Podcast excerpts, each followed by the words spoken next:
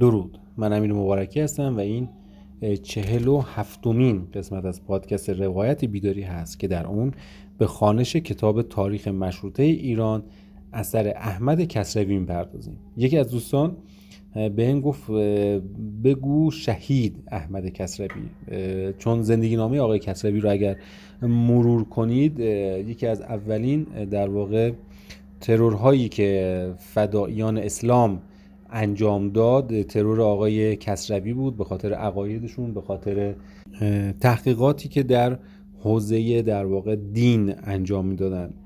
اما خب چون من خودم شخصا خیلی درگیر القاب نیستم و افراد رو با اندیشه های اونها میشناسم، نه القابی که اونها رو مثل والا حضرت و اعلی حضرت و چه میدونم شهید و هیچ، اون عمل کرد و اون تفکر هستش که مهم هستش، نه اون واژه هایی که قبل و بعد از اسم میاریم. پس اجازه بدین این اپیزود رو تقدیم بکنیم به خود آقای کسروی عزیز که با این کتاب در واقع مرجع، یکی از مرجع ترین دوستان کتاب‌های تاریخ مشروطه ایران رو شما در حال گوش دادن هستید، افتخاری به من دادید و گوش میدید. اگر خوندید هم از منابع دست اول واقعا هستش و همچنین تقدیم بشه به تمام تاریخ نویسانی که سعی کردند منصفانه تاریخ رو بنویسن و تفسیر اونها رو به عهده ما بگذارند، برخلاف اتفاقاتی که ما دیدیم و فقط تفسیرهایی از تاریخ رو به گوش ما رسوندند. در اپیزودهای قبلی شنیدیم که سه مجتهد با همدیگه دست به یکی کردند، دست اتحاد به همدیگه دادند. مرجعشون هم آقای شیخ فضل الله نوری بود، آقای شبستری که از تبریز رانده شده بود و یک آقای روزخانی. اینها با هم دیگه دست بیعت دادن تا مخالفت علنی خودشون رو با مشروطه اعلام کنند. شایعه هایی هم بود که شیخ فضل الله پول کلانی رو دریافت کرده بود از دربار و آقای کسروی میگه خب به خاطر اینکه افراد و طلبه های زیادی رو هر شب به خونه ها و هر روز به خونه ها دعوت میکرد، سخنرانی میکرد، دو قران به هر کدوم پول میداد و خب از یک شیخی که در واقع ملایی در این سطح توقع داشتن این همه در واقع منابع مالی خورده بعید بود. پس میشه نتیجه گرفت که پول زیادی رو از جایی و منبع قوی گرفته و همچنین رسید به داستان ماکو که انجمن در واقع تبریز افرادی رو فرستادن در ماکو تا اونجا هم انجمن‌های ایالتی رو در واقع برپا بکنن. اقبالالسلطنه چون مخالف مشروطه بود از اونجا رونده شد و عزت الله خان خواهرزادش به سلطنت، حالا نمیشه گفت به حکمرانی اونجا رسید. اما داستان ادامه دار شد، مردم و اون افراد خود عزت الله خان رو هم بیرون کردن و با افراد و دوستداران اقبالالسلطنه به زد و خورد پرداختن. اقبالالسلطنه خارج از ایران بود و وقتی درگیری ها رو شنید به کمک پیروان خودش اومد و جنگ و ستیز رو اونجا شروع کرد که پیروز شد بر مشروطه خواهان. خود اون مشروطه خواهان خودشون داستان داشتن، واقعا خیلی خودسر عمل میکردن و بیشتر به دنبال منافع شخصی خودشون بودن تا مشروطه. شکست خوردن اونجا، تاراج شد، نه تنها اونجا بلکه شهر هم، چون محل درگیری خارج از شهر بود، خود شهر تسخیر شد و باز نه تنها خود شهر بلکه دیهای اطراف اون هم شروع کردن به تاراج. خبر این قلع و غم و قتل‌ها نه تنها در ایران پیچید بلکه حتی در روزنامه‌های در باکوی روسیه هم نوشته شد و این خیلی سرافکندگی داشت برای مردم و مجاهدین که داستان قتل و تجاوزی که در داخل ایران رویداده رو یک روزنامه فرنگی و یک روزنامه خارجی بنویسه و داد و فغان در واقع سر بده که وا مصیبت رو که چه بر مردم بیدفاع رفته و اینها به غیرتشون برخورد. بریم ادامه رو گوش بدیم سری. چنان که گفتیم شب چهارشنبه 14 خرداد بود که آگاهی از خوی درباره این داستان خونین به انجمن ایالتی رسید و انجمن همان شبانه نمایندگان آذربایجان را در تهران به تلگرافخانه خواسته چگونگی را به آنان آگاهی داد و آنان نوید کوشش دادند. ولی چه کوششی خواستندی کرد جز اینکه داستان را در مجلس یاد کنند و ناله و دلسوزی نمایند و یا چگونگی را به اتابک نوشته و از او چاره خواهند و از این کارها چه نتیجه توانستی بود. این زمان دربار آشکار ستیزه کاری می نمود و از چند راه با مجلس و مشروطه نبرد می کرد. از یک سو چنان که گفتیم 3 مجتهد همدست گردیده به دستبندی می کوشیدند و ملا محمد آملی آشکاره در منبر بدگویی از مجلس و نمایندگان می کرد. از یک سو نقیب السادات که یکی از تیولداران می بود به دشمنی برخاسته و چادری به نام روزخانی در خانه خود افراشته تیولداران و دیگر بدخواهان مجلس را در آنجا گرد می آورد. از یک سو آشوب در شهرها فزونی یافته، قوام الملک در شیراز و حاجی آقا محسن در عراق همچنان می ایستادند و مظفرالدوله در زنجان و امید السلطنه در تالش پیروی از آنان می نمودند. محتشم السلطنه نماینده اتابک در مجلس پاسخهای شگفتی به گله و ناله نمایندگان می داد و پیدا بود که خواستشان جز ستیزه کاری با مجلس نیست. چنان که در نشست روز شنبه 17 خرداد چون گفتگو از داستان سالارالدوله و آشوب کرمانشاه به میان آمد و حاجی میرزا ابراهیم از بدگویی های ملا محمد آملی گله کرد، محتشم السلطنه چنین پاسخ داد: مسئله باید کلیت داشته باشد، تمام مفاسد را رفع کرد، نه اینکه از بعضی جلوگیری نمایند و از بعضی نکنند. در پایین اتاق شما به مردم بد میگویند و شما انتظام داخلی خودتان را نمی دهید. آن وقت متوقع هستید در روی منبر پاره حرف ها را نزنند. حاجی میرزا ابراهیم آقا گفت: مسئله ماکو را چه کنیم؟ چند روز است مشغول قتل و غارت هستند. پاسخ داد: باید تمام مملکت را یکی تصور کنید و اقدام در رفع مفاسد را تعمیم بدهید. اینها بود پاسخی که نماینده دولت در برابر خونریزی های اقبالالسلطنه و دادخواهی های انجمن تبریز می گفت. کردان دشخوی دیها را ویران می گردانیدند و دولت که پاسخده ایمنی کشور می بود نماینده آن در برابر مجلس چنین بهانه می آورد. از چادر زدن نقیب السادات سخنی رفت و یکی از نمایندگان چنین گفت: عجب اینجاست که حکومت در عوض آن که جلوگیری کند خودش فراش میفرستد در زدن چادر کمک کنند. دیگری گفت: مفسد باید اخراج شود، از صاحب چادر چرا جلوگیری نمی کنند و چادر را نمی خوابانند؟ محتشم السلطنه چادرزنی شیرازیان را جلوی در بهارستان بهانه گرفته چون این پاسخ داد: عرض کردم حکم باید کلیت داشته باشد، اگر باید خوابانید اول این چادر دم در را بخوابانید که در شارع عام است، آن که در خانه خودش چادر زده. یکی از نمایندگان گفت: وکلای شیراز حاضرند الان آن چادر را بخوابانند، به شرط اینکه بعد از این هر کجا چادری زده می شود جلوگیری شود. محتشم السلطنه پاسخ داد: شما آقا خیلی تند می روید. اولا به قانون محمدی کسی نمی تواند وارد خانه کسی شود، او در خانه خودش چادر زده است، ولی اینها در وسط شارع شارع عام چادر زده اند و این در شرع مستحسن نیست.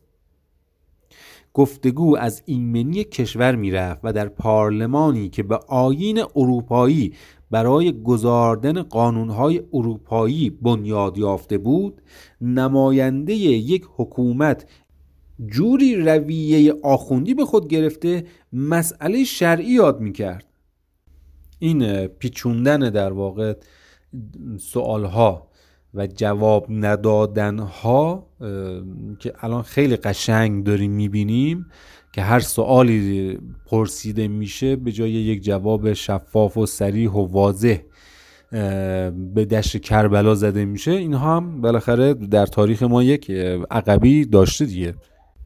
از این گونه گفتگو فراوان رفت و در پایان چنین نهاده شد که کمیسیونی از علما و از برخی نمایندگان و از وزیران برپا گردد و درباره جلوگیری از آشوب‌ها گفت و شنید شود. با این نوید بیپا مجلس به پایان رسید. انجمن ایالتی تبریز داستان را سخت دنبال می‌کرد و پیاپی نمایندگان آذربایجان را به تلگراف خانه خواسته، به ایشان سخت می‌گرفت. کار به جایی رسید که آشکار گفتند این آشوب‌ها از انگیزش خود دولت است. اگر در تهران کاری از شما پیش نمی رود، بیایی در آذربایجان خود دست به هم داده به چاره دردها کوشیم. نیز تلگراف پایین را برای اتابک فرستادند. توسط وکلای محترم آذربایجان حضرت اشرف اتابک اعظم، ملت آذربایجان بی پرده اظهار عرض می دارد. قربون اون صداقتتون برم. واقعا هرچی گفتیم از این قسمت تبریز کم گفتیم. امیدواریم واقعا این شجاعت و صداقت پایدار باشه. ملت آذربایجان بی پرده اظهار عرض می دارد. صدق مقال این است که از روز ورود حضرت اشرف اطراف آذربایجان بلکه تمام نقاط ایران دچار انواع مصائب شده است و ظهور این قبایل با آن امیدواری ها که به کفایت حضرت اشرف داشته اند مخالف است، بلکه کم کم داعی بعضی شبهات از برای عامه ملت شده است. لذا در مقام خیرخواهی عرض می کنیم که جهت اطمینان خاطر ملت باید فوری عزل اقبالالسلطنه را از پیشگاه همایونی بخواهید که موجب سکون هیجان ملت شود و تلگراف خوی را هم از نظر مبارک بگذرانید و ملاحظه فرمایید که کدام حصه است که راضی به این فجایع شود. نتایج توقف 14 ساله حضرت اشرف در ممالک متمدنه نباید موجب این قسم ظهورات غیر منتظره باشد. فوری عزل اقبالالسلطنه را با تعیین مأمور ملت پرست و کافی از شخص حضرت اشرف متمنی است.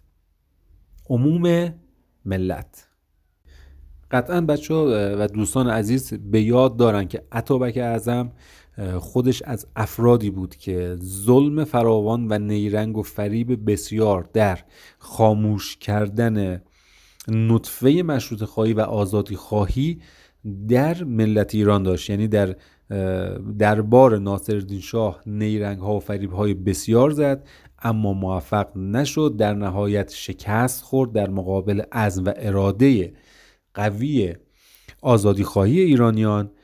کشور رو ترک کرد. در دوران مظفرالدین شاه که اصلا نبود. محمد علی شاه چون اتابک رو در نیرنگ و دسیس چینی آدمی قوی میدونست و خب به تبع سبقه تاریخی و قدیمی در دربار و کاخ داشت و میتونست خیلی راحت اعمال نفوذ بکنه، همین گونه هم شد.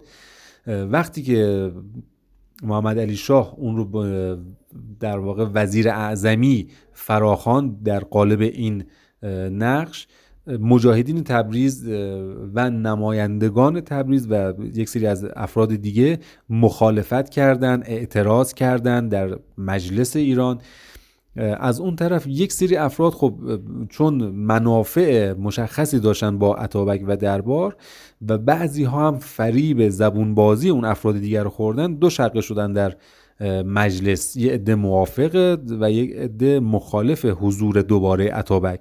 اما در نهایت اون دسته دسیس چین موفق شد تا وزیر اعظم دسیس چینی تاریخ ایران رو، تاریخ اون دوره رو، دوباره به پاش رو به دربار و کاخ باز بکنه.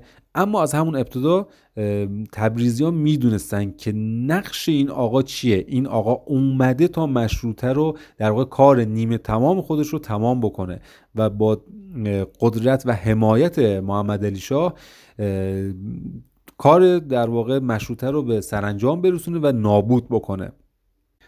برای همین هم هستش که میگه واضح داریم و بی پرده اظهار میکنیم، یعنی دیگه چون از تبریز داره این تلگراف زده میشه، قطعا انتظار این اظهار نظرهای صریح و شجاعانه رو داریم که یادآوری میکنه این چند وقتی که شما نبودی چی یاد گرفتی آقا جان شما از غرب.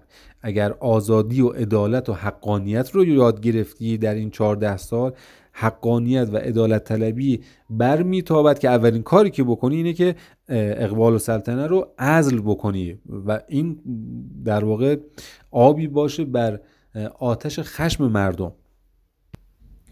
از ماکو هر روز آگهی دلگداز دیگری میرسید و انجمن خوی ایستادگی نموده پاسخ میخواست. مجاهدان و دیگران در تلگراف خانه به شور و خروش می پرداختند و به سردستگان سخت می گرفتند، ولی اینها هیچ یک سودی نداشت و از تهران بیش از این نتیجه نشد که گفتند با دولت گفتگو می شود و اقدام خواهد شد.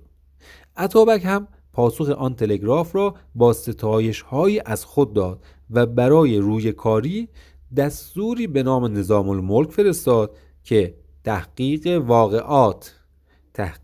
واقعات ماکو کرده و به اصلاحات آنجا بکوشد.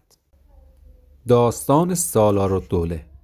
آنچه در این میان به گستاخی دربار می افزود آگهی هایی می بود که از شکست سالارالدوله و گریختن او می رسید.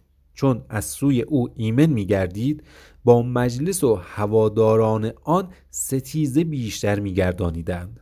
چنان که گفته ایم در سالهای بازپسین زندگانی مظفرالدین شاه که عین الدوله می‌خواست محمد علی میرزا را از ولیعهدی بردارد، یکی از پسران شاه که آرزوی جایگاه او می‌کرد و کوشش‌هایی به کار می‌برد همچون ابوالفتح میرزا سالارالدوله می‌بود. او خود حکمرانی کردستان می داشت و در آنجا می زیست، ولی کارکنانش در تهران می کوشیدند و حاجی میرزا نصرالله ملک المتکلمین که از کردستان به تهران آمده بود یکی از کارکنان او می بود. لیکن چنان که گفته ایم آن اندیشه عین الدوله پیش نرفت و محمد علی میرزا در ولیعهدی پایدار مانده، آن گفتگوها از میان رفت. ملک المتکلمین نیز به آزادی خواهان پیوست و یکی از سخنرانان به نام گردید، ولی سالارالدوله همچنان در آرزوی پادشاهی می بود و چون کشاکش‌های توده با محمد علی میرزا را میدید آتش امید و آرزو در دل او فروزانتر می گردید. ببخشید من این توپقایی که میزنم و بینیم هم که کاملا گرفته، خیلی عذرخواهم اگر کیفیت گفت در واقع خانشی خورده بد شده، صدام هم وحشتناک گرفته، اما قراره که این یک قدمه رو بیاین جلو دیگه، نباید بریم عقب، بهانه بشه باز فاصله بیفته. این بود کم کم پرده از روی کار برداشته، نافرمانی آشکار ساخت و با دسته هایی که از کردان و لوران تاراجگر گرد آورده بود به بروجرد و آن پیرامون ها تاخته به تاراج و آزار پرداخت. جوان سبکسر به جای دلجویی از مردم همه را از خود بیزار می‌گردانید. یکی از افزارهای کار او دروغ‌هایی بود که از زبان مجلس و مشروطه خواهان می‌ساخت و می‌پراکند. به بسیاری از سران ایل و سرکردگان سوار نامه فرستاده چنین می‌نوشت که از سوی مجلس او را به یاری مشروطه خوانده‌اند و او به خواهش آزادی خواهان روانه تهران می‌باشد. در این هنگام در کرمانشاهان دوباره آشوب برپا شده بود و مردم آنجا که دو دسته گردیده، یکی هواخواه مشروطه و دیگری بدخواه آن می بودند، دوباره به کشاکش و زد و خورد برخاسته و کسانی در این میان کشته شده بودند. از تهران آقا محمد مهدی سردسته آزادی خواهان را به اینجا خواستند و او نافرمانی نموده با پیروان خود در کنسولخانه انگلیس بست نشست. و در این هنگام نامه‌ای از سالارالدوله که به او فرستاده بود به دست افتاد که در آن چنین می‌نوشت: چنان که آگاهی رسیده چند تن از نمایندگان پارلمان را در تهران کشته‌اند. تهران آشفته است. از آذربایجان نیز یک دسته روانه گردیدند. در این هنگام اگر شما هم حس اسلامیت می‌دارید همراهی کنید. من نیز همین روزها روانه خواهم شد. دیگه در سال 1401 که ارتباطات جمعی و تبادل اطلاعات آزاد در بالاترین حد خودش هست، ما اسیر فیک نیوز هستیم. همین الان بعضی وقتا توییتر رو که باز میکنی چیزهایی رو میشنوی و میبینی و اخبارهایی رو میشنوی که احساس میکنی همین الان یک حکومت به کنار رفته، حکومت بعدی اومده و احساس میکنی که الان باید بری رأی بدی به رئیس جمهور بعدی. در این حد فیک نیوز دارن استفاده میکنن دوستان، چه برسه به 100 و چند دهه قبل که این آقا هم راهکار خوبی پیدا کرده بوده که در اون زمانی که اطلاعات انقدر دیر رد و بدل می شده، سپاهیان خودش رو به سمت تهران حرکت می داده و افراد و نظامیان کوچکتر رو با این ترفند که من جزو آزادی خواهان هستم در تهران ولوشو شده و مثلا نیمچه کودتایی شد و بگیر و ببند، من دارم میرم اونجا رو آزاد کنم، شما هم همراه ما بشین و اینجوری نظامش رو، نظامیانش رو و لشکرش رو گسترده تر می کرده. کنسول انگلیس این نامه را به دست آورده به تهران فرستاد و چگونگی به آشکار افتاده دانسته شد میانه آقا محمد مهدی و سالارالدوله همبستگی می باشد و سالارالدوله می خواهد به نام هواداری از مشروطه مردم را به سوی خود کشد. در مجلس بارها گفتگو به میان آمد و چون پیش آمد از دور بسیار بزرگ می نمود، مجلسیان چنین خواستند که دلبستگی به محمد علی میرزا نشان داده و در چنین هنگامی پشتیبانی به او نموده دلجویی کنند. از این رو بیزاری از سالارالدوله نموده و تلگرافی از سوی مجلس به نام نکوهش و رنجیدگی به وی فرستادند. نیز از سردارانی که سستی در شتافتن به جنگ او می نمودند بد گفتند، ولی پیش آمد بسیار کوچکتر از آن درآمد که پنداشته میشد و شب یک شنبه 18 خرداد آگاهی آمد که روز گذشته جنگ سختی میانه سالارالدوله و سپاه او با سرکردگان دولتی گویا در نزدیکی های نهاوند رخ داده و سالارالدوله پس از اندکی جنگ گریخته و سپاه او نیز شکست یافته و از میدان در رفتند. بدینسان کشاکش بر سر تاج و تخت از میان رفت و آوازه‌ای که از آن به میان مردم افتاده بود فرو نشست. همگی از سبکسری و کارندانی سالارالدوله در شگفت شدند و این شگفت فزونتر گردید هنگامی که شنیده شد جوان بیخرد به کرمانشاهان رفته و در آنجا به کنسولخانه انگلیس پناهیده و دولت انگلیس را به میانجیگری برانگیخته.